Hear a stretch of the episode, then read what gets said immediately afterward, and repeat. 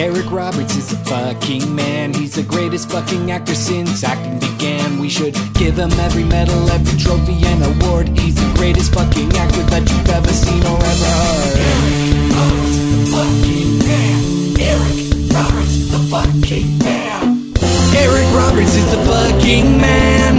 Eric Roberts is the fucking man.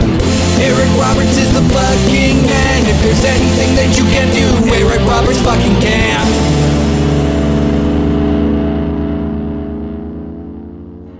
Welcome to the jungle. It's episode number 51 of Eric Roberts is the fucking man, the world's most beloved Eric Roberts related podcast. I'm Doug Tilley, and joining me, slamming down energy drinks, is my co-host Liam O'Donnell. How are you doing today, Liam? Yo, I am so good. I'm on a break from work, so I've just been lazing about. Now, when you said break just then, did you do a little wink because uh, it's one of those forced vacations that sometimes happen? Yeah, I mean, I was formerly on a 10 month contract, and then starting July 1st, I will be on a 12 month contract. So the space between the end of one contract and the beginning of the next is like a vacation. Mm-hmm. I'm glad. You know what? I was worried that you're going to tail off into one of your trademark boring stories, Liam, but I'm glad that you cut it off right when you needed to just then. Trademark poor. You know what, Canadian? Come Yes, on. sir. All right. If Uh, you don't want long answers, don't ask hard questions. Liam, I I believe Yeah. this go around, uh, this episode, we're actually joined by uh, a special guest. And I'm not talking about our special, special guest who uh, we're going to be talking to in just a minute. I'm talking about a special, special, special guest because you have your daughter with you. I do.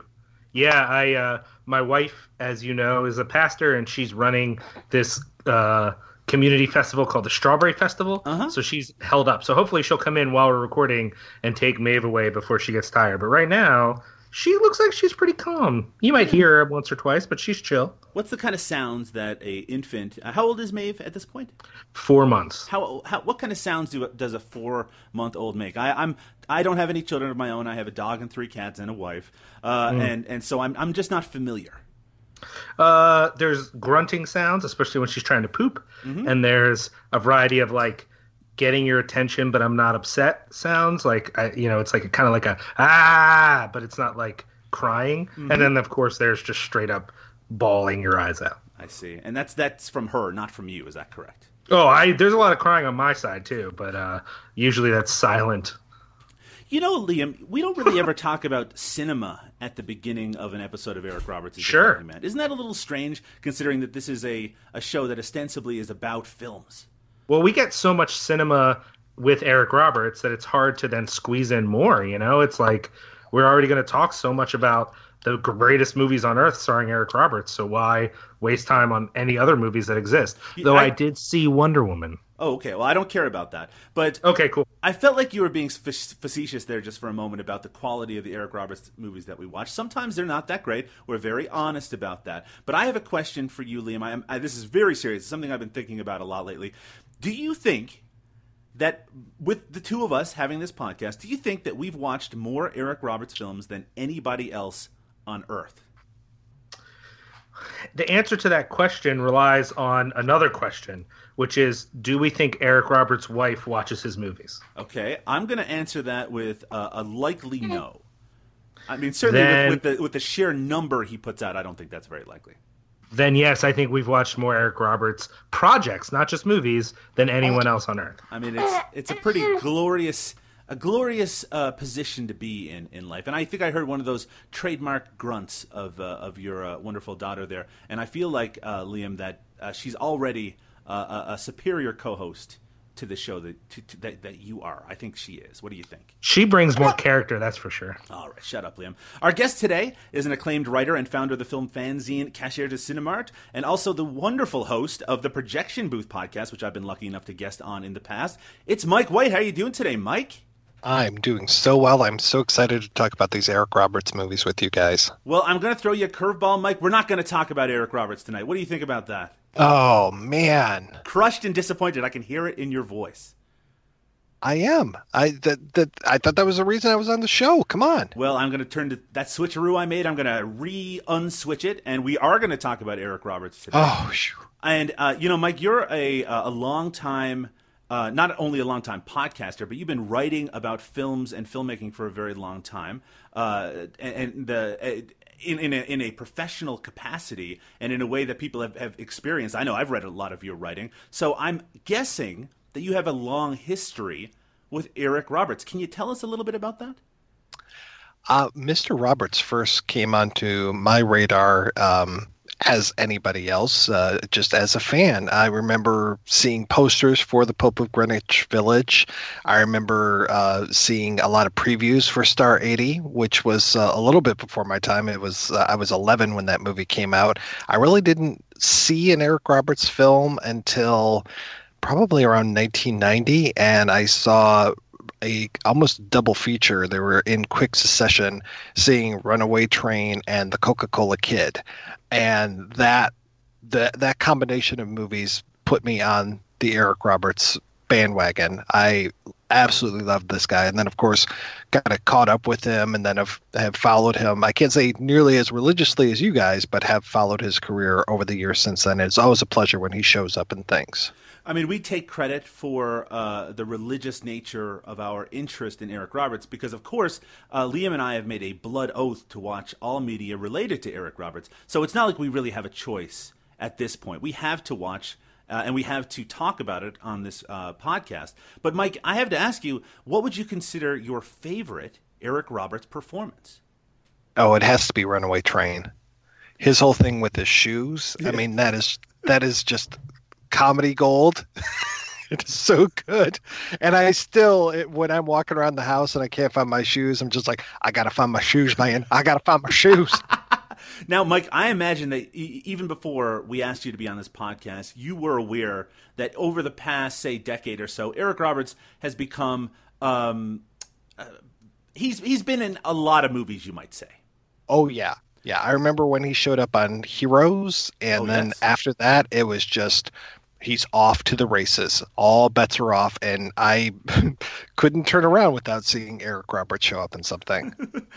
Now, what do you think about that? What do you think about someone, an actor who at one point, you know, a Golden Globe nominated actor who was in a lot of large Hollywood productions in the 80s, and as you saw his career kind of fluctuate throughout the 90s and into the 2000s, now he works very, very frequently, but on productions of, of varying quality. Do you have any opinions on that?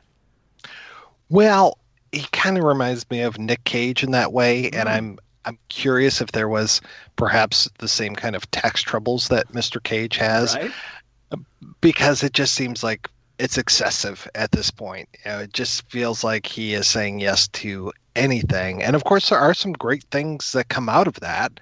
And likewise with Nick Cage, there are some great movies that he's done over the last few years. But yeah, there's a lot of weird off the wall stuff. So I don't I, I don't envy you guys in this position. So I'm wondering if you can reconsider that blood oath at any time. 51 episodes, Mike White. Every I time, every Yeah, time, every will. episode. Liam was actually kind of suckered into this whole thing. He probably figured that we could only do, a, you know, at most 60, 70 episodes, but really the sky's the limit because Eric Roberts is still working. Those numbers, when you go to that IMDb page, that's just going to increase, and this is just going to keep going. And what a glorious, long, wonderful trip it's going to be. Uh, Mike White, on a recent episode of this podcast, we discovered through a news article that Eric Roberts has a squirrel sanctuary uh, in his backyard where he takes injured squirrels. Uh, when the local humane society or whatever, when they have an injured squirrel, they bring it to his house, and these squirrels live in his backyard in a sort of rehabilitation center. What do you think about that, Mike? Can you insert the sound effect of the rim shot after I say that's nuts? no, but I'm sure Liam would be happy to go. Badum chink. Could you do that, please? Wait, you mean but bum ch? Yeah. There you go. Yeah, yeah, okay, right. all Sorry, did you think that I was making a racial slur then? Because I apologize if, I, if that is how you interpreted it, Liam. Oh no, my- I just wasn't sure exactly. I was like, the what am I doing right now? And then your version of it was just some wrong Canadian version. Well, that's how everything we do here in Canada is just slightly wrong. That's what we're known for. But uh, enough enough general chatter about Eric Roberts. We need to get into the specifics, and we of course do that on this week's Roberts Report.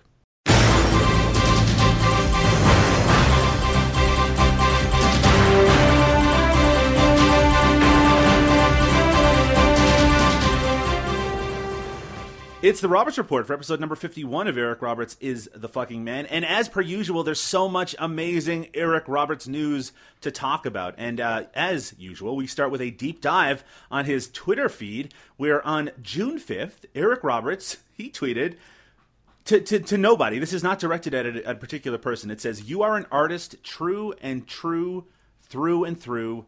I get the size of you. I want the world to make a space big enough. You know who you are. Uh, Mike White, starting with you, uh, who do you think this is directed at? Um, maybe his sister? No. Could be his sister. I mean, I think that's a reasonable guess.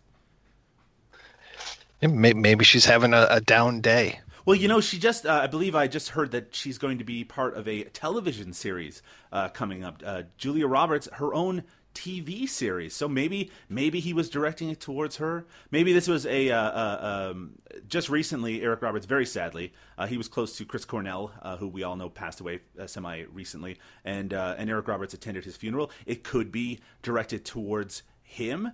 Um, but but let's get some other thoughts. Liam, who do you think Eric Roberts might be referring to here? Uh, one of the Baldwins, not Alec. Not Alec. Perhaps, perhaps Daniel. You know, I noticed, uh, Liam, that it, one of the features that we're going to be referring to today uh, features Daniel Baldwin, and he was in a movie the last episode as well. Isn't that interesting? I mean, yeah, it's interesting. I don't know if it's interesting, but it is. Uh, it is a fact that is confusing. Yes. Well, I'll tell you what is also confusing Eric Roberts' love of reality television. Uh, in particular, he loves the television show The Voice, and uh, uh he's recently been tweeting about NBC World of Dance, which I don't know what that is, but I'm going to guess is some sort of dance competition show. Uh, and he, he mentioned in a recent tweet that he's loving it, and he I think he uh, linked a YouTube video. But then he responded to his own tweet on May 31st saying, "Everyone's too good. Do away with competition and just let us enjoy." Or sorry, let us just enjoy. And then he says, "There is." Know best. Now, Mike, uh, I'm sure you've heard this uh, when it comes to, say, award shows, things like the Oscars or the Golden Globes, there's a lot of controversy among some groups where people say you can't really gauge, you can't really compete uh, against each other in this sort of art form. It just isn't fair. Do you have any thoughts on that subject? Uh, no. No, no thoughts at all. Now, when, when the Oscar season comes around, Mike, do you get excited thinking, oh boy, I want to see who's going to get nominated for Best Picture? I watch the Oscars every single year and I apologize to my wife and I say, I'm sorry, honey, this is just my thing. but I mostly watch it to kind of be snarky. Mm-hmm. And yeah, so I haven't really enjoyed a, a good Oscars uh, ceremony since 1989 when Rob Lowe and, and Snow White danced oh, yeah. together. that, that legendary moment with Rob Lowe. Uh, now, do you feel bad, Mike, since you're obviously a regular watcher of this award ceremony. It used to be that there would be a lot of dance sequences during the Oscar ceremony. It seems like they've gotten rid of them in recent years. Do you miss the dancing on the Oscars? No. And if anything, I think they should just kind of get rid of the music part as well. But that's just me. Now, Mike, what kind of music do you enjoy? uh, I, I tend to go for uh, a lot of Zydeco myself. Mm-hmm. Mm-hmm. Mm-hmm. And that's it. That's all you listen to. Pretty much exclusively. You know, Liam listens to uh, hardcore punk music. Isn't that right, Liam? I knew this was a lead into talk. You were going to make some punk comment. You know what? What? You know I, what? Am I wrong? Do you not listen to punk music? I do, but you like to make it a thing. I'm not making it right? a thing. I'm just bringing it up. I feel like you're very, very sensitive. Is this because you have a daughter and you haven't been getting enough sleep lately? um, no, I do. I, I do enjoy the the varieties of the punk, especially along the harder variety. Do you watch reality television, Liam? Uh, I was I would normally say no in a sort of haughty, better than people who do tone, but uh, I've recently been watching shows on Viceland, which are really are reality TV, just like uh, filmed slightly differently and involving more pot. More oh, that's right. Uh, now I'm going to pass back over to you for a second, Mike. Mike, do you watch any reality television series? I do. Um, I am not too proud to admit that I am a avid, avid fan of RuPaul's Drag Race, Uh, I would. I love Project Runway. I used to watch So You Think You Can Dance. I'm not sure if they'll get away from having the kids on there and go to like at least pubescent and older this year. Maybe, hopefully, fingers crossed. But yeah, I'm right there on the hot tamale train with that show. Now, do you watch a lot of scripted television outside of reality shows, Mike, or do you spend most of your time watching films? I watch a lot of films, Mm. but I do watch. Well, of course, I'm heavily vested in Twin Peaks right now. Uh-huh. I'm very into American Gods right now, though I feel that I'm going to be disappointed with that any moment now. So, I, after Lost, I found that I couldn't really invest myself in television too much without getting my heart broken. I hear you, and I agree 100%. Now, the big news in the Eric Roberts verse this week is the announcement of an upcoming film called Fake News. Now, that uh, that term "fake news" is something that's been in the media a lot over the last few months because of that absolute fucking maniac who's running your country down there. Um, and uh, just a little political aside there. Um, Fake News is a movie that's uh, going to start filming on June 19th of 2017, and it's about a no nonsense reporter with a reputation for breaking the most scandalous stories in America. When one of his manufactured scandals backfires, he finds himself fighting against some of the most powerful forces in American politics. And this is a film starring Eric Roberts as this uh, as this news reporter Maxwell Stern. Uh, it says in this press release, thrilling, suspenseful, and incredibly witty. Fake news begins principal filming on June 19th. When you hear that, Mike, what are your first thoughts now? Be- especially because that term "fake news" is already so loaded. Uh, do you have any concerns about this film that Eric Roberts will be featuring it? Oh no, no concerns at all. I, I think that the uh, uh, the the ad campaign is built in now. So every time that Trump tweets about it, we're just going to have uh, you know more money go in Eric Roberts' pocket right there. Then I have a very important question for you, Mike. Do you think by the time that this movie comes out that Donald Trump will still be president of the United States? We can hope not. We can hope not. Now, uh, of course, that's your left wing point of view. Let's go over to Liam and his right wing point of view. Uh, Liam, So right. mhm, let's. Do you have any thoughts about fake news? Will you be checking it out? I don't actually understand what this movie like. What is the direction this movie? Let me interrupt you there, Liam. It's an engaging story with themes that are both relevant and up to date. No, see, I need more. I need more than that. I mean, don't get me wrong. I have to watch it because Eric Roberts is in it. However, I don't know if I'm going to go in being like, okay, let's see what this has to say, or if I'm going to go in being like super skeptical and like on guard and whatever, whatever. The reality for me, though, is that chances are it's going to be bad. So I got the impression that uh, they were so excited to make a movie called Fake News that everything else is secondary to that. Because, for one thing, this press release doesn't have a director listed, which I thought was a little unusual. Uh, but I will say that on Eric Roberts' Twitter feed, he has, seems lately to be uh, legitimately excited about this project, or someone asked him to talk about how excited he was to do this project. So we'll, Sure. we'll check out Fake News probably at some point in 2018. Uh, on the most recent episode of the show, by the way, we mentioned. yes. Can I inject something right there?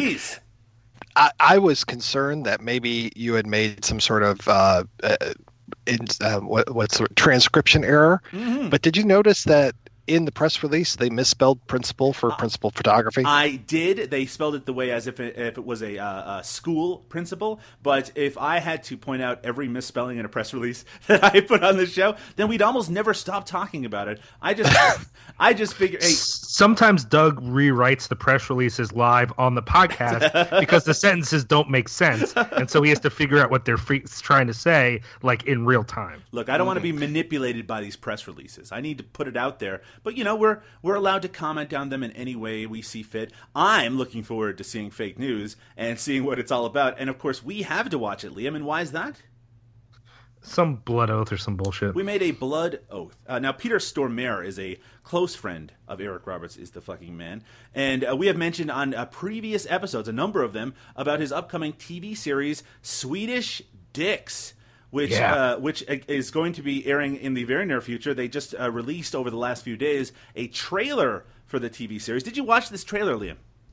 Oh, I did, and I'm so excited. It actually looks really funny. It does. You know what? I think it does look pretty darn funny, and I it's uh, I was surprised. I knew that Keanu Reeves was a producer on the show. I didn't know that he was going to have uh, what apparently is going to be a fairly large part on it, uh, and he very much does look like his John Wick character, which is actually holds a significant appeal to me. It's going to be on the cable channel Pop, which is previously known as the TV Guide Network, uh, which is that that sounds a little unusual. I guess Pop is making uh, a run for scripted uh, series. Uh, Mike, have you heard of this TV TV uh, channel Pop before? No, this is a new one on me. But I just found a channel last night that apparently only plays old Star Trek episodes. So there's new stuff every day new old stuff, we would say. Yes. Mike, uh, uh, Swedish Dicks, uh, does this hold any appeal to you? Are you a fan of Peter Stormare? Oh hell yes. Have you ever yeah. have you ever talked with Peter Stormare? He seems like the kind of person that you should talk to. I would love to talk to Peter Stormare, but no, I have yet to, to speak with him. God, there's got to be some sort of friendship between him and Keanu, though. When I think about him being in John Wick 2, he was mm-hmm. in Constantine. That's right. That's that's a good connection there. And there's also a very strong connection between Peter Stormare, and Eric Roberts. They've apparently been friends for a number of years, and there was a uh, very interesting um, uh, advertising campaign just, uh, I think it was like maybe four or five months ago, uh, where uh, the, the advertisement is just Peter Stormare and Eric Roberts building a bike together. It is unbelievable. It's really good, actually, and really interesting. But they obviously have a close friendship, which is probably why Eric Roberts is in this series. So let's see more Eric Roberts, Peter Stormare, Keanu Reeves projects. I'm just putting it out there for John Wick 3. Eric Roberts in John Wick 3. Let's turn it to a hashtag. What do you think, Mike? Oh, it could almost be a crossover with the Expendables films. Oh, you know what? I feel like Eric Roberts' character might have survived the first Expendables. Now that I sure. Uh, recently added to the ever expanding Eric Roberts Internet Movie Database page is Dark Cupid from director Q. Uh, yes, Q. Uh, K H U is how this uh, person's name is spelled. Uh, the plot summary is that Kit is a young, easygoing girl who is destined to find love, only for it to be ruined by the Dark Cupid herself. Dark Cupid, uh, I that is a very interesting description for what this movie is all about. The last update on the Internet Movie Database is from April 2014. This film, I was doing a little research on it because I wanted to have something to say here. All I could find was an interview with the director of um, the uh, beloved film on this uh, podcast, Dark Moon Rising, Justin Price, who uh, mentioned that he produced the film Dark Cupid and that uh, Q, K H U, was actually in that film before. Liam, knowing your love and respect for Dark Moon Rising, do you have any interest in seeing Dark Cupid? I'm just mad that uh, Justin Price is still uh, working um, and drawing breath, for that matter. Oh boy, that uh, is that's an extreme. I always I always took you for a pacifist, Liam. So that's a, this is very disturbing. Right, right, right. I'm not personally going to do anything. I just in my soul, kind of um, fingers crossed that things don't work out because uh, Dark Moon Rising is one of the worst movies I've ever had to sit through in my life. It is a very poor movie, and I feel like because we have an Eric Roberts podcast, that our perspective on what is poor and what isn't is, I think, it's a very learned and very uh, uh, uh, well-informed perspective, and we we can both say that Dark Moon Rising, which by the way, Mike, Dark Moon Rising is a werewolf movie, a teen werewolf movie, um, sort of maybe inspired by the Twilight series, and absolutely just piss poor in every possible way. Um, and and I when I think back to it, I don't think about images from it. I just think of the pain that the movie made me feel, which is not. I don't like that feeling, Liam. What do you think? Yeah, it it will also confusion. Like I I do think of some aspects of it, like how it somehow tried to work in some of the like hierarchy of powers one encounters in an anime. Mm-hmm. Like there were different levels of werewolf, and was your level going to be strong enough to fight my level? But without any of the backstory, it just assumed you as an audience member would go with that. And I'm like, why are they saying these things? I don't understand what's happening. Remember a couple of years ago that uh, they would release Hollywood films, and sometimes they'd have a very um, interesting and uh, detailed backstory. And sometimes you'd watch the movie and be like, hmm, I didn't really understand what was going on. And then you discover that there's a comic book like uh, uh, prequel that they put out at the same time that kind of gives you background on everything that's going on. They used to do that quite a bit just a few years ago, and I'm kind of glad they got out of that habit. But I want to turn over to you, Mike, before we take our first break. Um, Cupid. Do you think Cupid as a character is being underserved in the film medium? Oh, of course. Mm-hmm. Mm-hmm. I mean, now now that we have CG uh, capability, we should have Cupid all over the place. Little babies wearing diapers with arrows. Why not? Were you amused, Mike, by the fact that this is a, a film directed by someone named Q, and it's about Cupid? Ooh, is Pid Q's last name? I don't know. I don't know. You know what? Actually, that's a really that's an interesting question. I'll do a little research and find out. By the way, the characters in this movie, I uh, just uh, I've listed a few of them in our document we're all looking at. Uh, Q plays a character named L E L. Uh, Deanna Grace Congo plays a character named Kit, uh, and I refer to in the plot summary. And Eric Roberts plays a character named G. Uh, just the letter G. So that's very interesting. Uh, so we'll be uh, keeping our eyes out and ears out for Dark Cupid, perhaps coming soon to Eric Roberts is the fucking man. But that's the end of the uh, the news bag this week. So we need to talk about what are the films that Mike White has chosen for us to watch on this episode. Mike, what will we be watching today? I only chose one of the films. Uh huh. What? I was told no Deposit was one of the films. And the other one, I said, please let me know when you do La Cucaracha because I would love to come on for that. Mm-hmm. And lo and behold, we're doing La Cucaracha. La Cucaracha from 1998 is the first film we're going to be discussing today. And then we're going to talk about Frank D'Angelo's No Deposit, the star studded, uh, very timely movie from 2015. Uh, and uh, and before we get into that, of course, we have to take our first break. When we return, 1998's La Cucaracha. We'll be right back.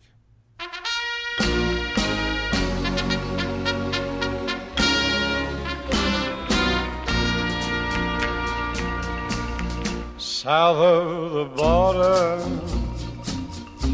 down Mexico way.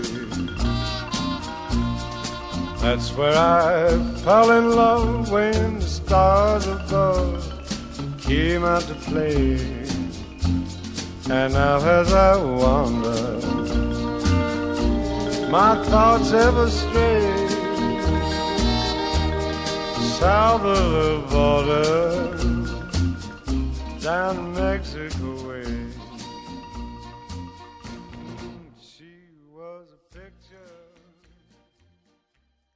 A desperate writer fights for survival when the Mexican mob involves him in murder. One of those wonderful plot summaries from the Internet Movie Database. It's 1998's La Cucaracha, directed by Jack Perez. You might know him from his film Some Guy Who Kills People from a few years back. I actually saw that one. I thought it was pretty decent. Um, in uh, in the my no budget circles, he's a little bit more well known for America's Deadliest Home Videos. He also directed Wild Things 2, uh, Mega Shark versus Giant Octopus, and Monster Island, which I think I have actually seen an early film from uh, Mary Elizabeth Winstead. I think Carmen Electra is in that movie as well. The tagline for La Cucaracha: "It's high noon in hell." So, uh, just to elaborate on that plot a little bit, Eric Roberts plays a bit of a, a down and out loser hanging out in a small town in Mexico who uh, almost accidentally finds himself in a plot to murder somebody and uh, finds himself hired to do so. Uh, it, it happens semi successfully. The person actually commits suicide, and Eric Roberts is then uh, killed or almost killed by the group that hired him. However, he is not fully killed. He actually ends up, uh, uh, I guess, paraplegic in a wheelchair and then has to go and find his revenge. La Cucaracha, very interesting movie. I have to say, this one took me by surprise, but it seemed like this was a movie that Mike White was uh, itching to talk about. So I'm guessing that you already had certain expectations going in. I'll talk about my feelings in just a few minutes, but I want to start with you, Mike. What did you think of La Cucaracha? Well, I saw this movie years ago and it has stuck with me for all of this time mm-hmm. because it was such an understated little movie. It's kind of a a neo noir thriller. Mm-hmm. I'm a sucker for neo noirs, and I mean, fantastic performance from Mr. Roberts, and I actually liked the twists and turns as far as where it went, how it started, where it went after that. So, and and I like that he he really puts it out there as this Walter Poole character. Uh, um, just that he is a loser and he plays it that way and he plays it so sincerely. The story that he tells about how he decided to kind of get away from the world and this whole Muzak thing. Uh-huh. Wonderful. I love that speech and I thought that uh, yeah, he just did a great job in it. So uh, as soon as even the first time I heard that you guys were doing this show, I was just like, oh man, I can't wait to hear their thoughts about La Cucaracha. So now I'm honored to be on here talking about it with you guys. Now, of course, uh, for those who maybe haven't taken a year of university Spanish like me, La Cucaracha translates to the cockroach, which uh, not only is uh, our suggestion of what Eric Roberts is in this movie, his character is even referred to as a cockroach. We actually visibly see a cockroach a little later in the film, uh, which comes to a messy and very surprising end. And we'll talk about that in just a minute as well. But before we do, I want to turn it over to Liam. Liam, uh, I think that you uh, actually responded to this movie very similarly to myself uh, with a bit of surprise. What did you think of La Cucaracha? I really liked it when it first starts. Um, I mean, part of it was our, our copy wasn't necessarily the highest quality. Right. So as it began, I thought, oh, this is going to be another rough kind of like 90s indie thing that's not going to work out. It's going to like not have any momentum. Like all, all these things that we've sort of been trained after watching a lot of kind of like Eric Roberts actioners that lack action or one of those sorts of movies. And instead, I mean, a like Mike said, his performance is he's really owning this kind of losery character. You know, this this guy who we're not sure if we like, and um, I don't know. There's something endearing about the character, but he's definitely not a great guy, and and trying to figure himself out and the sort of complicated i mean it's not complicated like i didn't understand what's going on but there's a lot of angles on this revenge movie it, it could have been straightforward but it never gets it never takes itself too seriously there's parts of eric roberts performance that i thought were like really funny mm. and and endearing and uh and it never makes i don't know it just seemed like there was a lot of places it could have made some easy mistakes you right. know whether that would be some sort of uh, poorly thought out shootout or uh, eric roberts um I don't know, doing something like uncharacteristically heroic or you know what I mean. There there's a lot of places where bad decisions could be made that that weren't. And so, but when it ended, I just thought that was a really engaging, fun little film. You know, it, it was something that I'm kind of surprised I'd never heard of, and I, and I'm I was a little thinking like what happened to this movie that like I've literally never heard anything about it, including the fact that there's a couple people in it who are who later became I think maybe better known.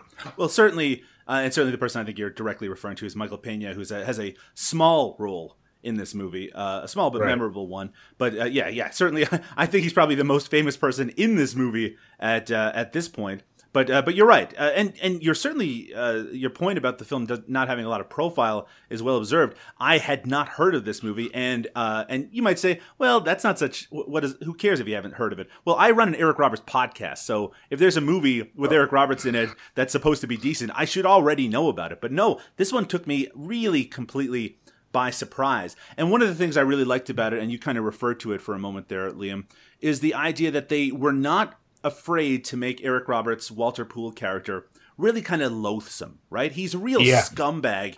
Uh, at the beginning, he isn't just down and out. I mean, he's falling down drunk. He has no clean clothes. He looks filthy and sweaty, uh, and uh, maybe slightly mentally disturbed. He's really someone who's who's hit rock bottom. But his progression is not really one of uh, redemption. Uh, and in fact, he goes from somebody who pretends that he's a hired killer to actually becoming one, and uh, and and tr- you know tries to even murder himself uh, a little bit later in the movie, uh, and and and it seems like he has a lot of trouble dying. This character. That's one of the things I really took away from it. Um, I, am not going to go too far into Eric Roberts' performance. Uh, right now, I just want to talk with you for a second, Mike. Were there any supporting performances that kind of jumped out at you? I want to. I'm referring specifically to the James McManus performance uh, as Lewis Graves, who's this sort of uh, the number one to the the big baddie, if you can call him that, and, and even even the big baddie has kind of uh, dimensions in this movie. Uh, were there any other performances that kind of jumped out at you? Well, I think the guy that he's hired to kill, I mean, he's only in the one scene, mm-hmm. but I mm-hmm. think it's very, very poignant scene. And then even the woman that he meets later on, uh, who uh, Felicia Car Car Caminari or Car- Camriani. Yeah. I'm going to go with Camriani. Camriani, sure. I thought she gave a really nice performance as well. So it, there's nobody in here where you're just like, wow, that was really clunky. Yeah, absolutely. Now the the the big baddie again. I, I don't like to refer to them this way uh, in that it's it's so kind of black and white. But uh, the the the bad guy, at least the person who's kind of kind of uh, starting all the action, is played by uh, Joaquim de Almeida from uh, from Desperado. Is probably where people would recognize him the best. I think he does a really good job here as well. But I did want to mention that, uh, and we're going to dip into spoiler territory here. That the person that uh, that you were referring to just a moment ago, Mike, that Eric Roberts is hired to kill, it's under the auspices that he is a uh, a child rapist and murderer. And of course, once Eric Roberts finally confronts him, we find out that the story is much more complex than that. He's actually the lover of the son of um, of Joaquim de Almeida's uh, character, and when he found out about this affair between the two, he actually murdered his own son at that point. And it's it's a there's a real kind of interesting monologue that that character that again the one that you were referring to mike the one that was hired to be killed uh, he gives sort of justifying something that the audience might find uh, very uh, complex or distasteful. I don't mean the homosexual aspect of it but the fact that the person he's having a relationship with is 16 years old. He even states he goes if i was if it was a girl that was 16 i was having this relationship you'd all be giving me high fives basically. But it is a sort of level of complexity that could leave the audience slightly conflicted. Did you have any conflicted feelings about that maybe it's just that I had seen it before, but no, I, I was actually okay with it. How about you, Liam? Did you did you have any uh, reservations regarding that? Uh, a little bit. I mean, I I think um, consent and age is an interesting thing because I think we feel as a society pretty firm on what we think makes sense now, but then we have to deal with the fact that historically a lot of those things didn't happen. So like, you know that movie Loving came out recently and uh, that's a true story. And when those folks started dating, they're you know she was pretty young, and the, the movie doesn't focus on that. It focuses on their fight to be married despite the racism of their culture. Mm-hmm. But they could have in the movie addressed like, oh, and when they started dating, she was you know uh, obviously way too young to make any sort of rational decision so it's it's i think it would be easy to get hung up on the age thing in the story, but I think that it's more complicated than that. Yes. And I think we I'm the thing I'm not okay with is when we see that situation and we say, "Oh, he's 16." That makes you a pedophile. I don't think that's necessarily a- an accurate description of what pedophilia is. It might, depending on their relationship, be pretty clear that he is not uh, doing something moral because certain individuals might not be able to give consent. So, mm. but but we don't get you don't get the feeling from the father that his issue is like my son's too young to right. be in a relationship. This is definitely because he's gay. Right. If exactly. the son was 25, he would have killed the son. You know what I mean? Like I think that's the problem here is that um it would be easy to th- focus on like oh well there's clearly this age difference but that wasn't what was at stake in the story. So i think uh, you know it just gave a convenient cover to say like oh he's just a child you know whatever. Yeah they leave room for nuance which is something i actually appreciated. And speaking of that level of nuance and i'm going to back over to you here mike um, when Jose Guerrera, who is the character that that uh, hires Eric Roberts initially and then ends up trying to have him killed, this movie culminates in Eric Roberts basically um, trying to murder him. Uh, he's he's mm-hmm. he tries to kill himself. He's brought actually into his household unknowingly, and uh, in in kind of a Shakespearean twist. And he ends up having a, uh, a, a broken mirror, a slice of the mirror against his throat.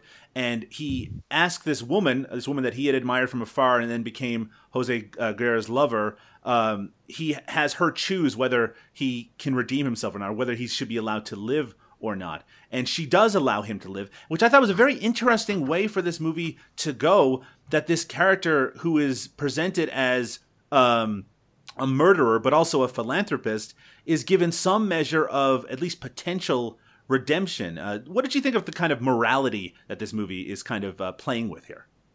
Well, that's the thing that you said before is it's nice and shaded, that there's room for doubt, room for interpretation, that it's not just so black and white throughout it. And I, yeah, again, it's so surprising to find a low budget movie that was shot in, what is it, 18 days or something? 18 that, days, yeah, was very impressive. yeah that this looks good that it's well acted and that there are these shades of gray throughout the narrative and yeah that ending scene is just like wow i wasn't really sure where it was going and to be able to keep me in suspense like that i was so happy about it Absolutely. Again, one of those things you really don't expect from a low budget movie, which really has no outside of Eric Roberts and and uh, and that actor from uh, Desperado, who, who who has a I shouldn't just refer to him as that. Is obviously has had a long career as well. There isn't really a lot of name actors. This is very much a movie that could easily have, have flown under the radar in a lot of different ways. Uh, Mike, sticking with you, there is a sequence uh, where uh, after Eric Roberts is left for dead and he crawls out of his own grave, he ends up in a hospital, um, and where he kind of stews, finding himself a, uh, a paraplegic. He's unable to walk. He's he's confined to a wheelchair, and in fact has to work off the uh, the, the care that he's getting by uh, by doing odd jobs like emptying bedpans. It's a it's a kind of disgusting sequence there. But speaking of disgusting, it it uh, kind of culminates in this part where he uh, almost admires a cockroach which is crawling on his bed, eventually crawling on his face, and uh, and eventually he eats it. Uh, what did you think of that particular sequence? Uh, did it elicit a reaction from you? well of course i thought of nick cage eating the bug in vampire's kiss i like that the cockroach kind of becomes his spirit animal Mhm. and just this whole idea of is he better than the cockroach he's got use of his hands but he doesn't even use his hands when it comes to eating that bug i was just just because when he said i have use of my hands i was like well he'll brush the cockroach off Right. and then when he eats it instead i was like oh he's kind of taking the power away from the cockroach this is pretty cool It's it's. Uh, I mean, it it.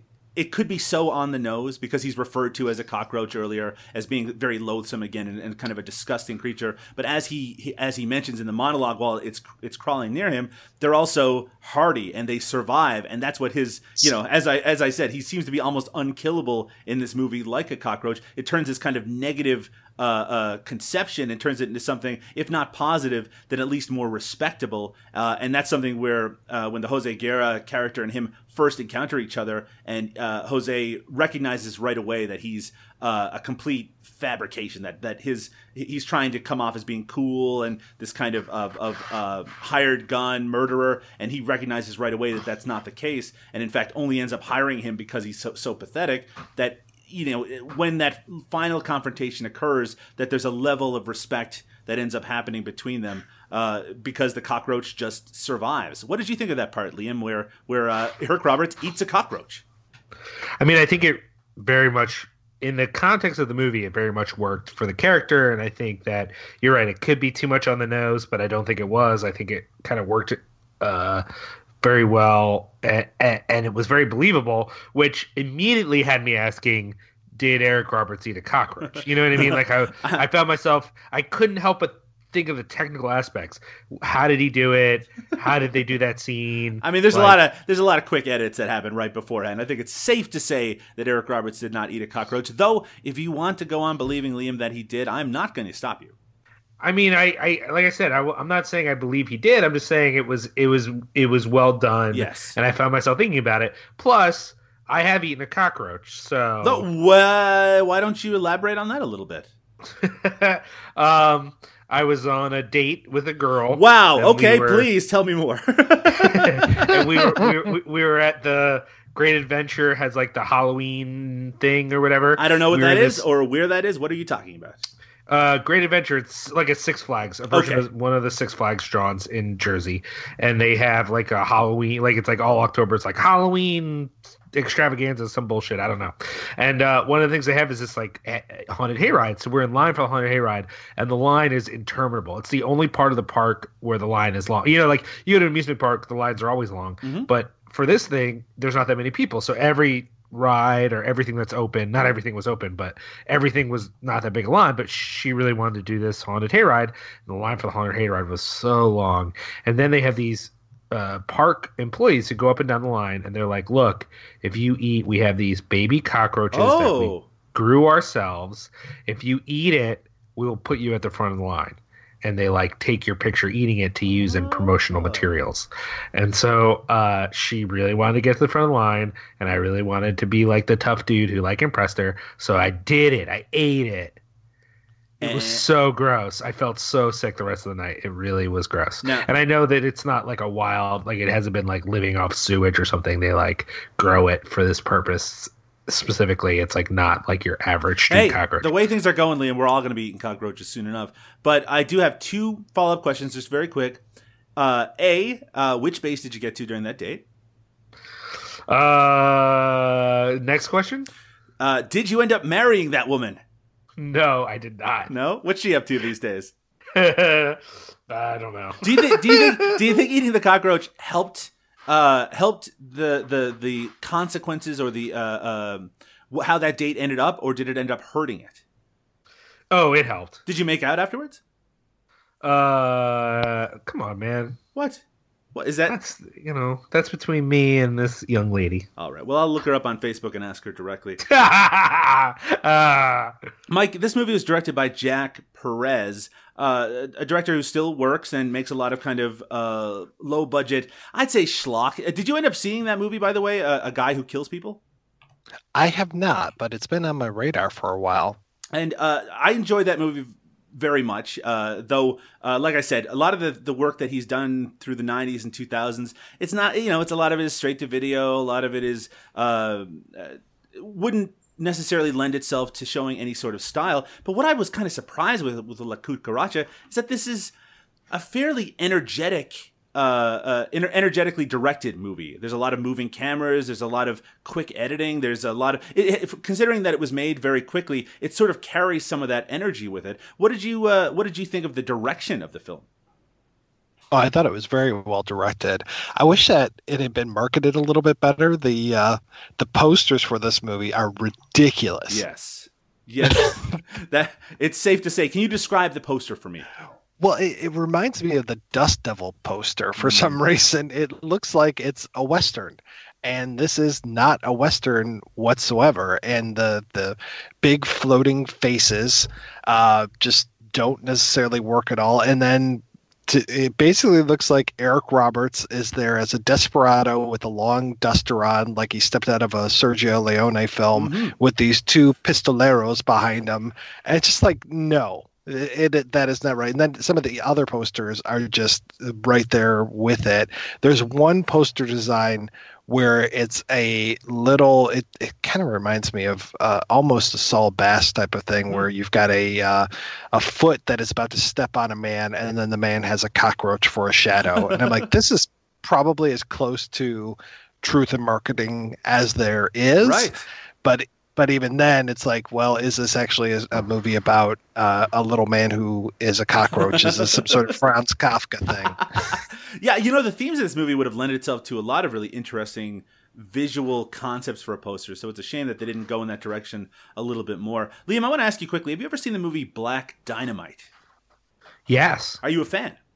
yes. Do you remember at the end of that film, Black Dynamite has a fight with Richard Nixon, the President of the United States?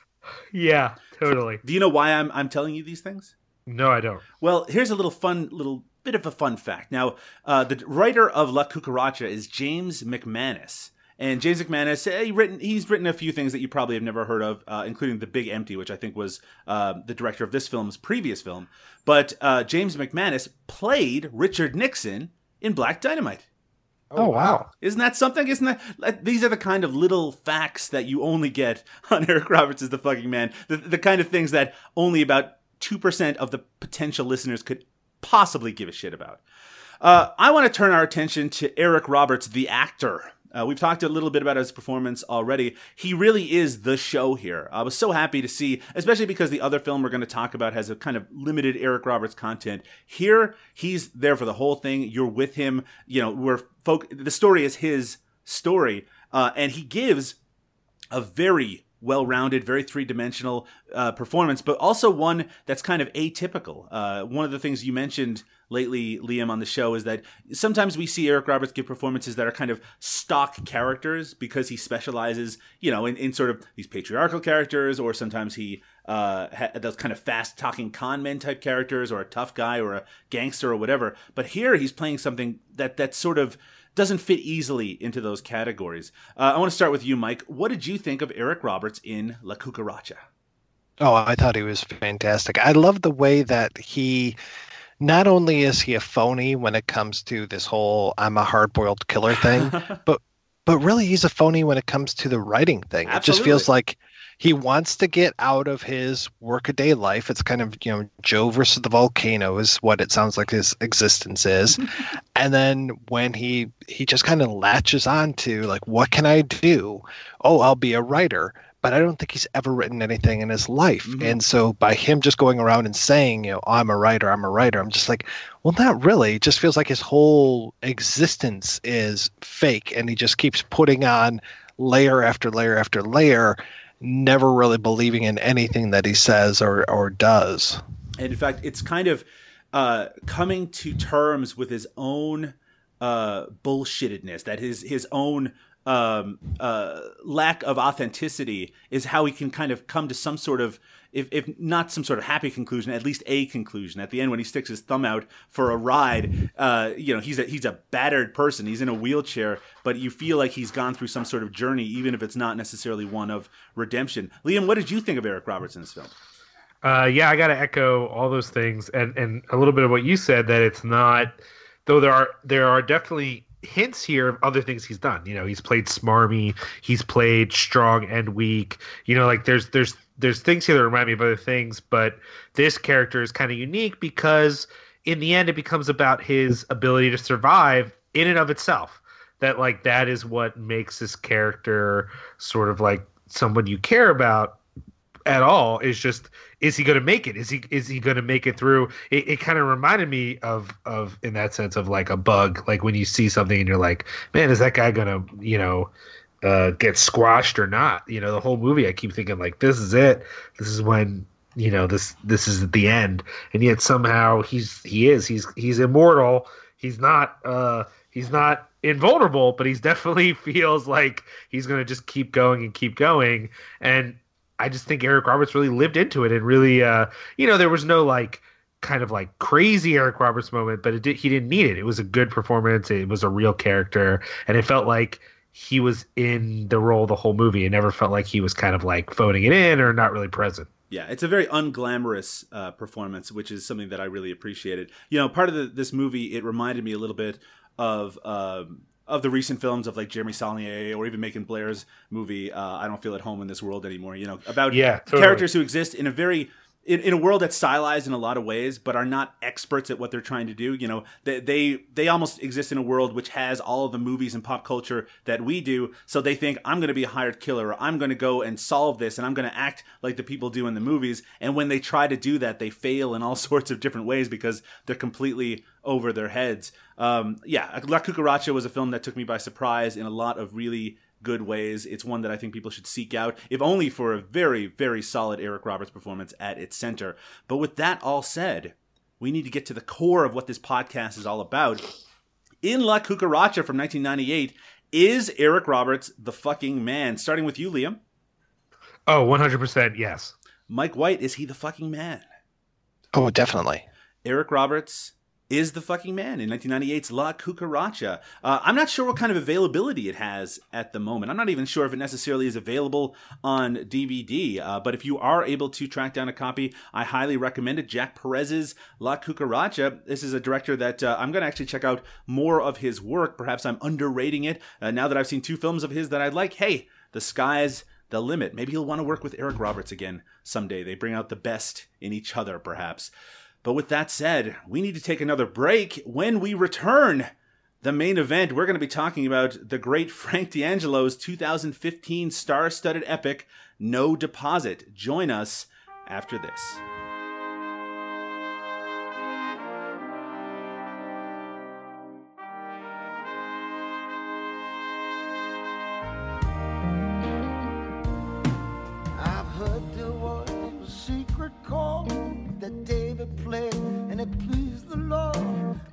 Don't really care for music, do you? It goes like this the fourth, the fifth, the minor fall, the major lift, the baffled king composing. Hallelujah, hallelujah, hallelujah, hallelujah, hallelujah.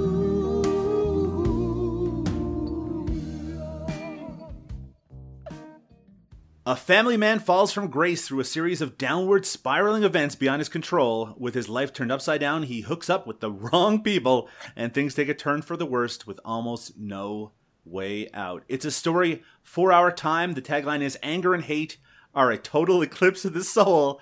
It's Frank D'Angelo's No Deposit from 2015, which I had the pleasure to watch in Toronto at um, uh, some friends of mine put together a festival called the What the Film Festival, where they show a lot of unusual movies. Uh, we actually, uh, I was actually out there with uh, a former guest of the projection booth, Josh Johnson, and he and I were there to see a, uh presentation of Science Crazed, which is a movie that we watched, oh sorry, that we talked about in the most recent episode of Eric Roberts is the Fucking Man when uh, Josh was on it, uh, as well as Things, the classic Canadian movie. But one of the mystery movies shown was Frank D'Angelo's No Deposit, and it was presented by uh, former guest of this show, Will Sloan, who's really the preeminent Frank D'Angelo expert in the Toronto area. So I was very happy to see that before, and revisiting it was quite something. But Mike White, our guest, I believe this is your first experience with Frank D'Angelo. I can imagine that the whole mythology around the man and his work uh, at first might have seemed a little daunting, or maybe even surprising when you discovered it even existed. Um, what were your thoughts, having now watched your first Frank D'Angelo film, No Deposit? I was stunned Uh-huh. when the movie started with this ponderous voiceover talking about the uh the, the how the well actually it's not even a voiceover is it or is it uh just uh, on on screen titles no there's a radio Yeah, there's like a radio announcer, on. and I suspect Right. that that's actually Frank D'Angelo trying to do a radio voice on it. But I'm not saying that that's for sure. What's what was happening Right. there? There's that and then there's like this really kind of goofy stock footage because i used to work at a cable place and Mhm. we would get these reels of just you know like uh, lines going up a chart lines going down a chart you know just these kind of things and i'm like yeah this is totally that like when they focus in on the new york times headline and the letters are kind of spreading apart i'm like yeah this is right off of one of those tapes but um i was just blown away as i'm watching it and looking at the cast list at first I thought that I had fallen into an Uwe Boll film. Mhm. Um, uh, to, to have Michael Pare in here, to have Eric Roberts in here, just so many familiar faces uh, who are just kind of actors who are a little down on their luck. I was just like, wow, is this like another Assault on Wall Street film? Now, or what's I'm- going on? uh, honestly, the first time I saw this, Assault on Wall Street, which by the way actually also features Eric Roberts, was the film that that really sprung to mind because thematically and almost in terms of plot, it's almost exactly the same outside of how things kind of come to a climax. right. and then when Michael Madsen's name came up on screen, I knew I was in for a treat. now, now, were you, Mike, in for a treat? Now, having watched it, what is your response to No Deposit?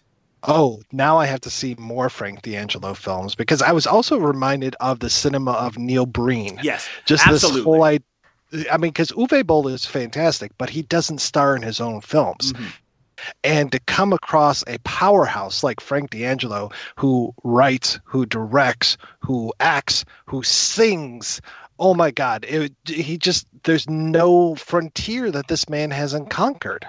What's amazing in No Deposit is that Frank D'Angelo is basically playing a variation on himself, the character of Jimmy Valenti, and he is not only presented as a good guy. Um, and and he's supposed to be sort of the the co-lead in this movie with Michael Paré, who's this uh, kind of a down on his luck guy. He's lost everything because of the mortgage crisis. He you know he's basically um, has married a woman who is really just about the worst person in the world. And we'll talk about how how this movie uh, presents females in just a just a few minutes. But Frank D'Angelo, he is the be all end all. And you referred to Neil Breen, and he is a very Neil Breenish character in this movie. Uh, and he, he, also reminded me a little bit of how Tommy Wiseau's character is in the room, where every character has to bend to this guy's will because he's the greatest guy in the world, and that it's like he's so smart and he's so uh, like. There's a scene where he's in his office and they're talking about how he has to uh, that he's being asked to donate money to some cause, and he's like I, I, all I want to know is if 80, 90% goes to the actual cause, isn't going to go to the administration. He's like, of course I checked that out for you, boss. He's like, well, then just do it. Just do the $250,000 donation or whatever the hell it was.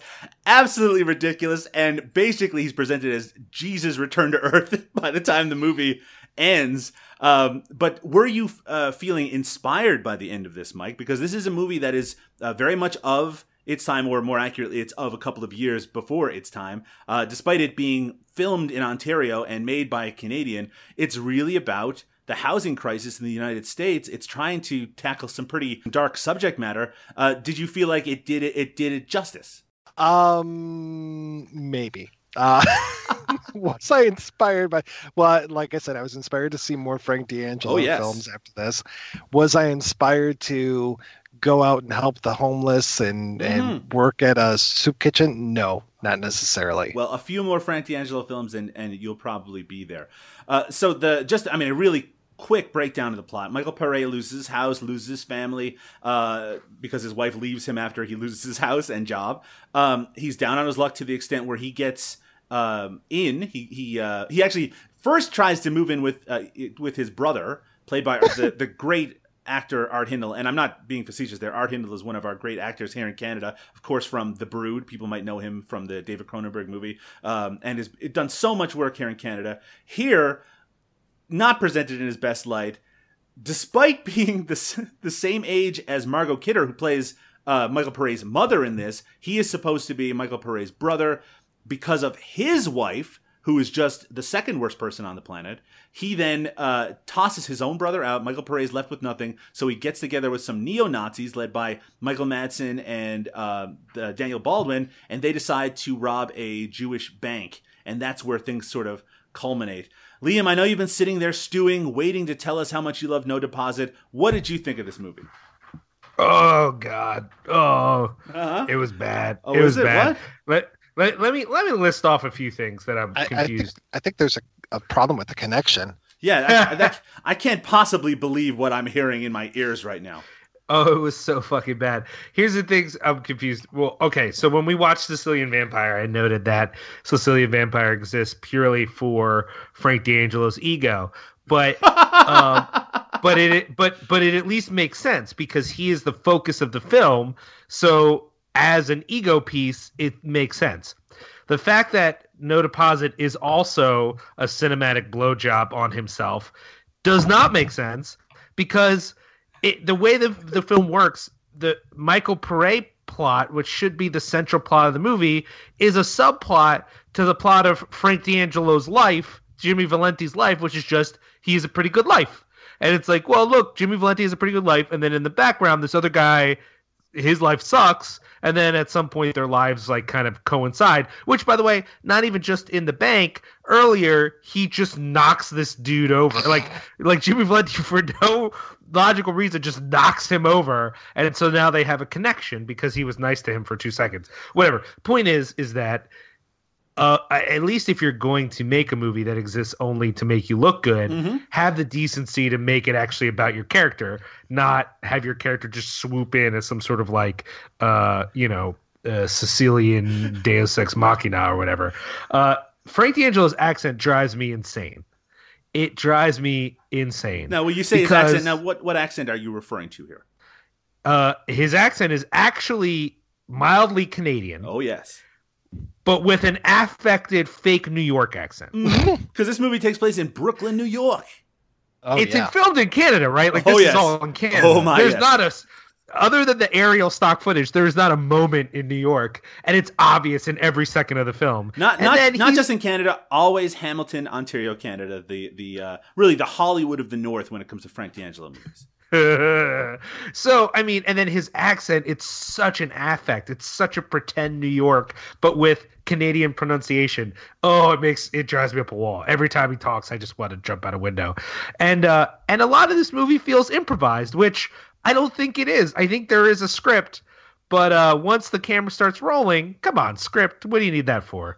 Uh, and in and in a way, it, it's weird because there's just so many washed up actors just sort of littering the various scenes, showing up for the the smallest of roles, just just there in the in the movie. I don't everything about it. So, uh, but okay, let's back up a little bit. Well, There's, first, I just want to say, what did you think of Dominique Swain's performance in No Deposit?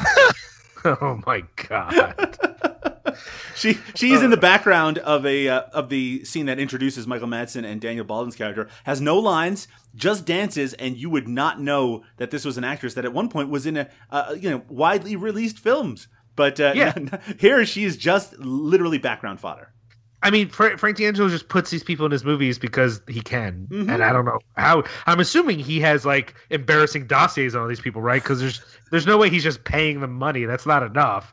Uh, even the whole plot where he show he shows up in the bar. These guys just immediately are like, "It's the Jews' fault." Yes.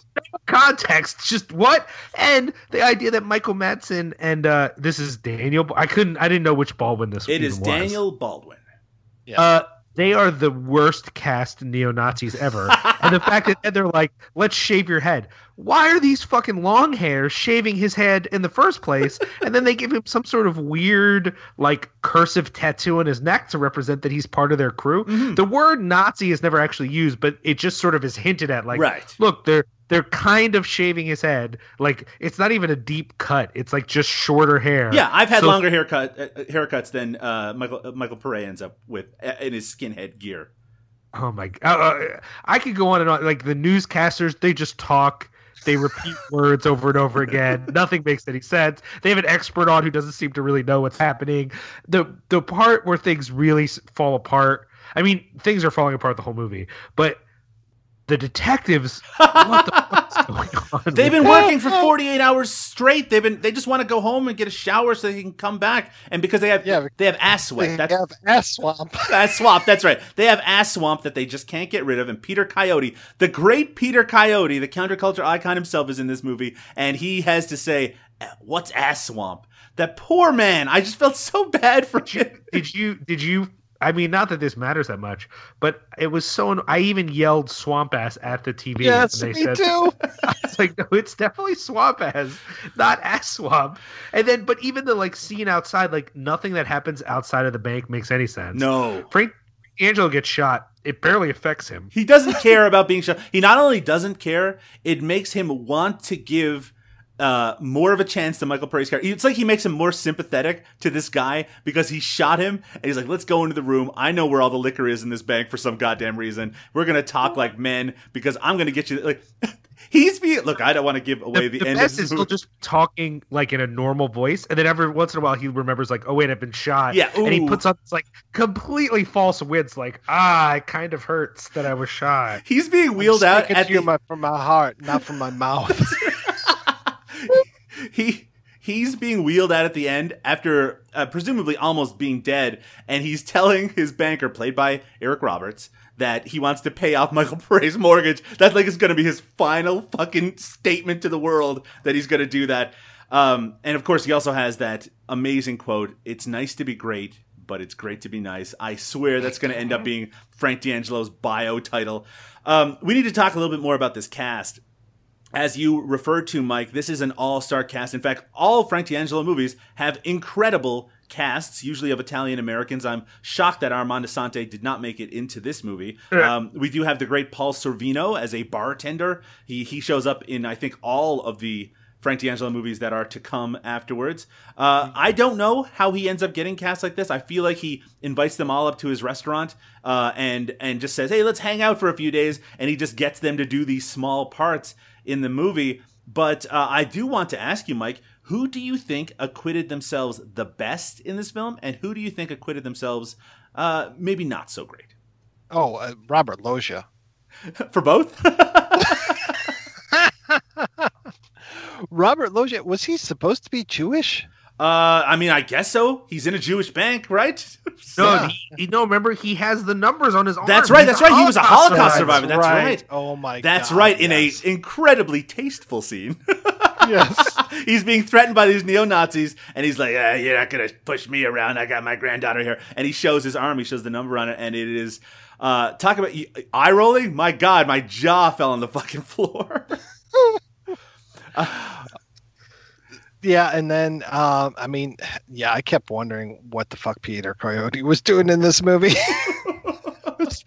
but I have to say, the worst was Doris Roberts. Yes, no kidding. She gets that monologue, a monologue in this movie. So what happens is that Michael Paré goes to see his mother, Margot Kidder, and she's at this bingo game with her friends, and one of her friends there is Doris Roberts, and uh, she, eh, again, all the women in this movie act are just awful to Michael Paré. For some reason, he is just the Earth's eternal punching bag for women. But as Margot Kidder goes out to tell Michael Paré that she can't help him in any possible way, even though he apparently supported her for years or something, we get this monologue from Doris Roberts about her son who committed suicide, apropos of nothing, right? It makes no the context of it makes no sense at all.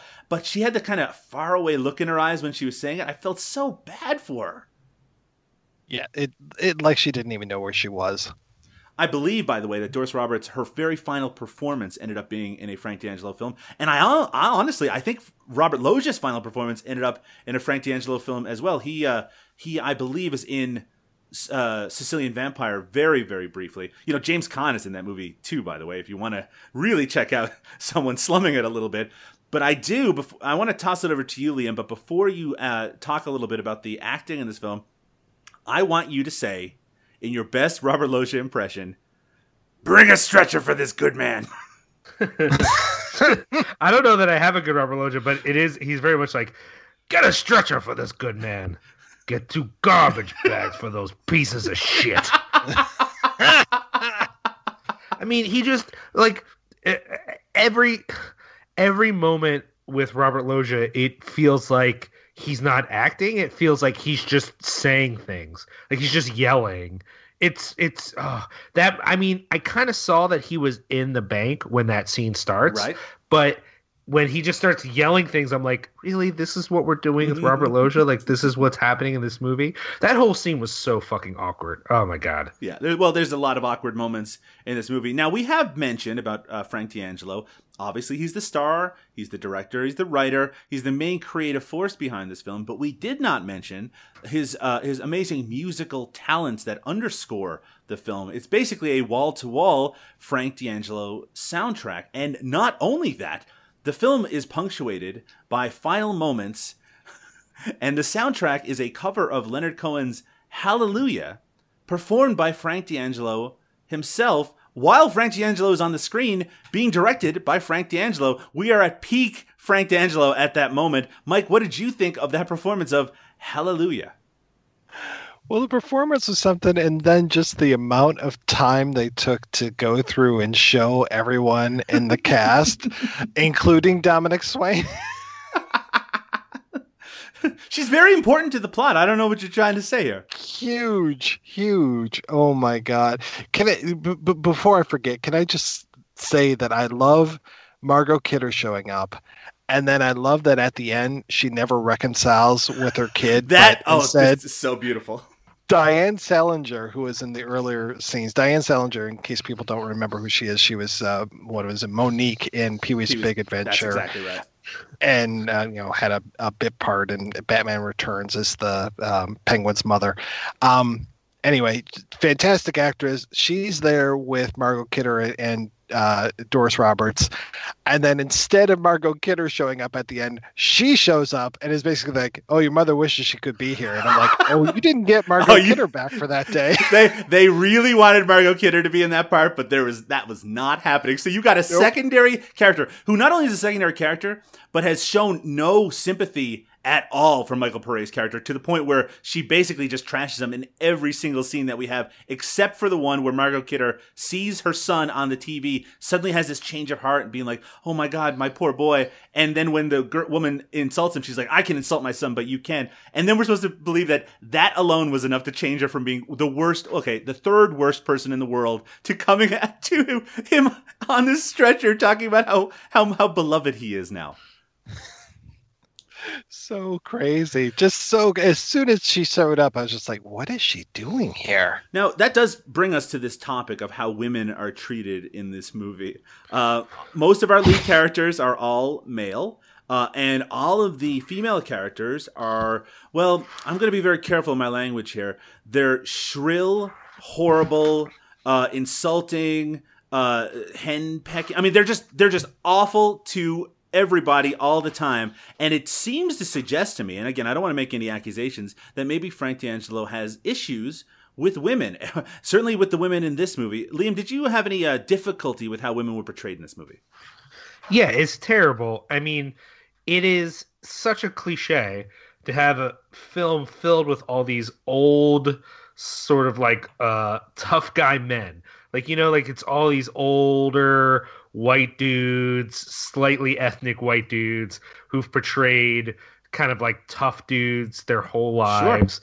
And here they are in this movie and every female character is like a caricature of a certain kind of like wife or a certain kind of you know what I mean like it it it wasn't just offensive in a way but it was so cliche that it almost stopped being as offensive as it could be because it feels like it, it should have been making fun of itself Sure. like it felt like a skit making fun of this kind of portrayal only this is legitimately how he wrote every character there's no there's no counterexample i think in the whole film Okay, so there is one counterexample, and it's ridiculous. So Frank D'Angelo's girlfriend in the movie, or wife, she is sure.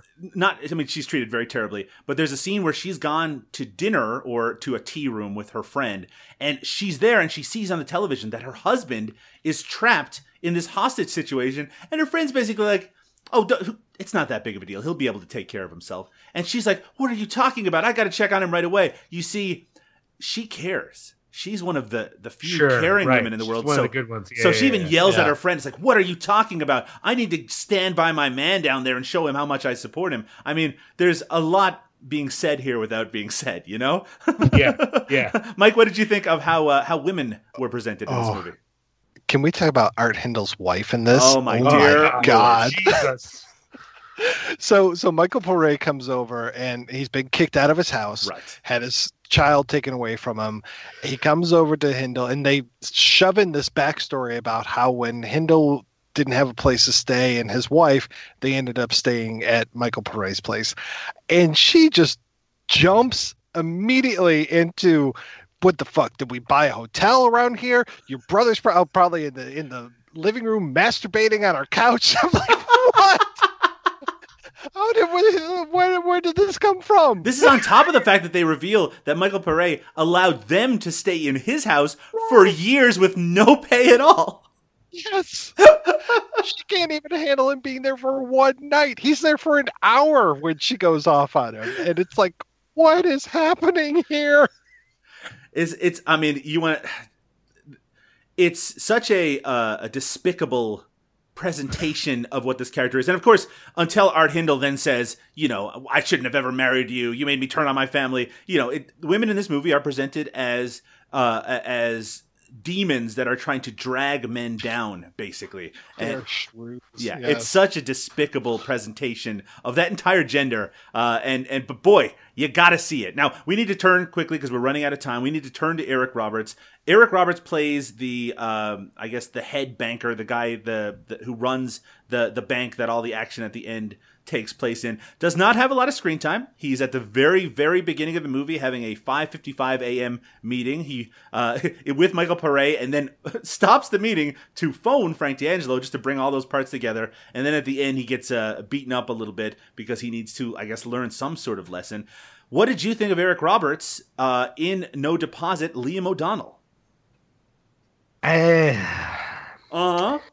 I didn't love it. It was standard, like Eric Roberts doing like uh, some sort of like official kind of sniveling character. You know, like I, I get what they're going for with him kind of being evasive. Like it, it wasn't terrible, but it, it certainly wasn't.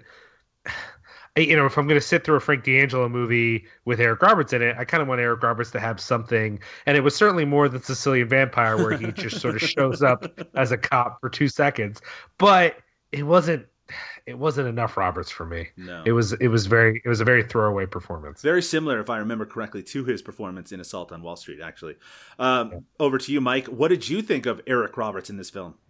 Oh, just not nearly enough, Eric Roberts.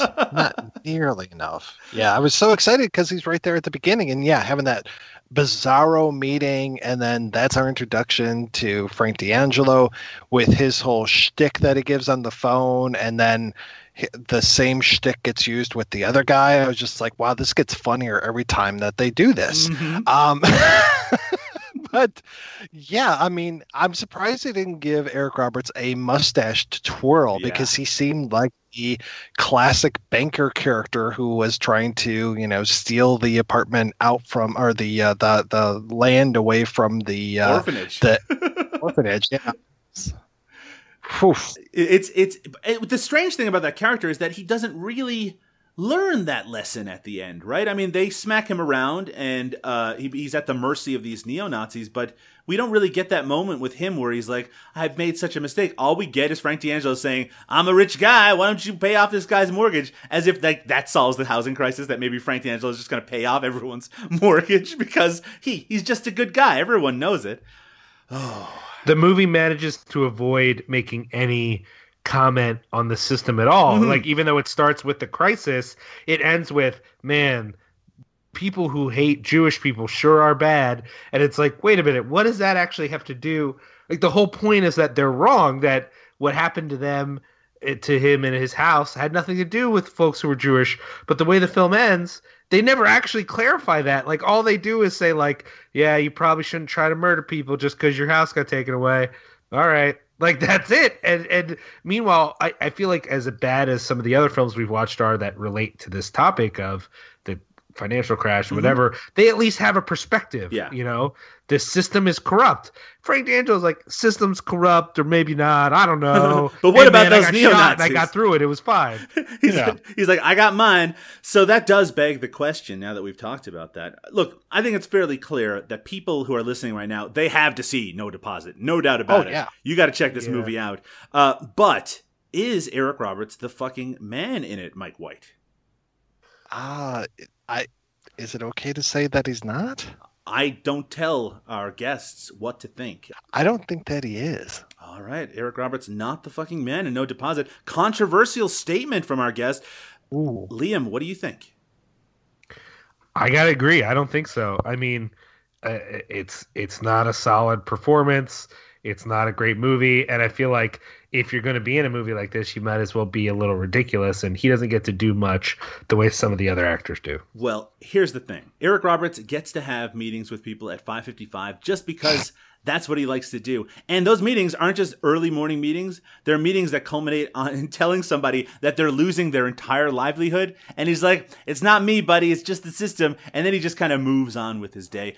Sublimely slimy Eric Roberts is one of my favorite Eric Roberts. So I'm going to say that I overruled the two of you. Eric Roberts is, of course, the fucking man in 2015's No Deposit, directed by Frank D'Angelo. Uh, please check it out. Please check out all of the works of Frank D'Angelo. In fact, I believe his latest film is uh, coming out here in Canada in just a couple of weeks. Uh, the one before that was the the Red Maple Leaf, uh, and uh, this new one is called The Neighborhood.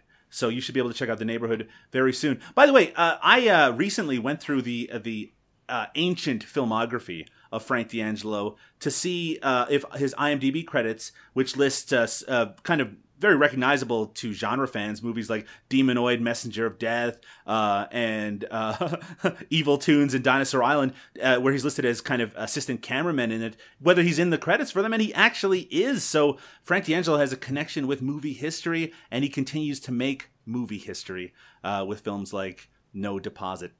We're going to take our final break. We're going to talk with Mike White, and then we're going to say goodnight just after this.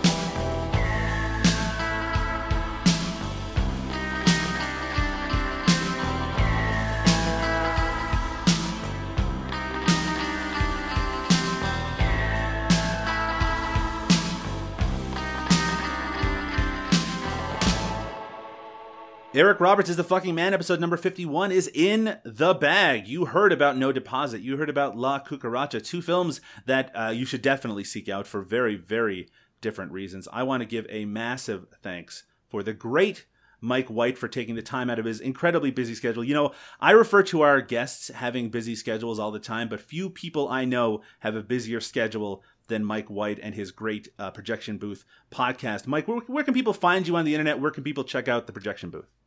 Well, you can find me over at projectionboothpodcast.com. And yeah, we've got weekly episodes plus specials dropping all the time. And uh, yeah, it's uh, amazing that I find time to sleep sometimes. now, you also have some written work out there in the world. Is there any books that people can check out as well? Yeah, there is a book called Cinema Detours, which is a collection of all kinds of movie reviews. Remember when people used to write movie reviews on paper and stuff? Yeah. But it's those that I collected over a lot of years. It's actually a good companion piece to the projection booth because I have covered a lot of films that we talk about in that book that uh, so i guess i'm just kind of beating a dead horse when when it comes to some of this stuff. And then there's also uh, impossibly funky a Cashiers du Cinemart collection which collects some of the i can't say the best stuff. I always put best in quotation marks but some stuff from Cashiers du Cinemart that came out between 94 and I can't remember when I kind of quit doing it, 2007, something like that a lot of years there and a lot of great content. I was lucky enough to check out your uh, your latest collection of reviews, and I enjoyed it very very much. Uh, and I would recommend that people do that if at all possible, and certainly support the Projection Booth. It really is one of uh, the premier film related podcasts out there, and in an overcrowded market, that is absolutely saying something. You should check it out on Facebook and uh, and subscribe and leave reviews on iTunes. I'm just going to tell you all to do that right now. Thank you so much, Mike, again for taking the time. Well, thank you guys. This has been a real honor to be on here, and I love talking about Eric Roberts. So when you guys uh, finally get to the American Playhouse episode of Miss Lonely Hearts, please let me know. We, we will definitely do that. Liam, what have you been doing lately, and where can people find you? Uh, they can find most of what I'm doing at cinepunx.com. Uh, uh, that's punks with a uh, X. Um, and they can find uh, us on Twitter and Facebook and all those places.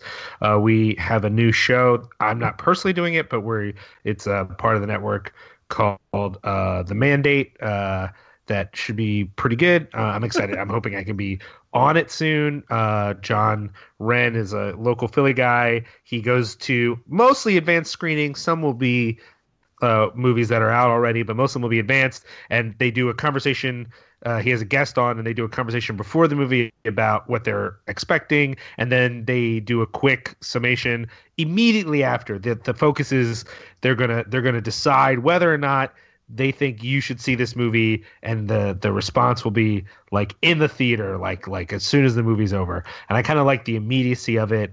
Uh you know cinepunx is not really in everything else we do we're not really like a new movie thing. We we do occasionally, but we're more thinking about older things. So I like this will be our our space for people to discuss and, and he's kind of hoping that the comments and the response to what they have to say, people will have conversations about sort of the latest things that are out. It makes a lot of sense. Now you say that this is it's pretty good, you say. Oh, I, I think it'll it'll be a pretty good opportunity. uh, John knows uh, that I don't always agree with him. So I'm looking forward to responding to some of his episodes with "You're an asshole" because I will. Okay, well, a lot of arguments going on over at cinepunx.com. You can check that out on Facebook as well. You can also check out Liam at Liam Rulz. That's R U L Z over on Twitter. You can find me, Doug Tilley, on Twitter at Doug underscore Tilley. That's T I L L E Y. You can find my podcast, Eric Roberts is the fucking man, and my other podcast, No Budget Nightmares, on Facebook as well. Just do searches on there. If you want to check out older episodes of Eric Roberts is the fucking man, or you want to subscribe via iTunes or through other mediums, go over to ericrobertsistheman.com. We're all listed there. Or if you want to check out No Budget Nightmares, it's at nobudgetpodcast.com. You can also find Eric Roberts is the fucking man on Twitter at E R I T F M. Uh, and with that said, folks, it's time to close up the Eric Roberts bag for another week. We'll be back in just another couple of weeks with more Eric Roberts classics on the docket and another guest. I want to give another big thank you to Mike White for taking the time to discuss, especially No Deposit. That's the one I was super looking forward to. And of course, La Cucaracha as well. And I'll give a big thanks also to Liam. Uh, you take a lot of time out of your schedule and your young daughter, uh, Liam, and I appreciate it very much. But with that, we're going to say good night. We will return soon. Good night, everybody. You can say good night too. Good night. Good night. Eric Roberts is fucking man. Eric Roberts is fucking man. Eric Roberts is the fucking man. If there's anything that you can do, Eric Roberts fucking can.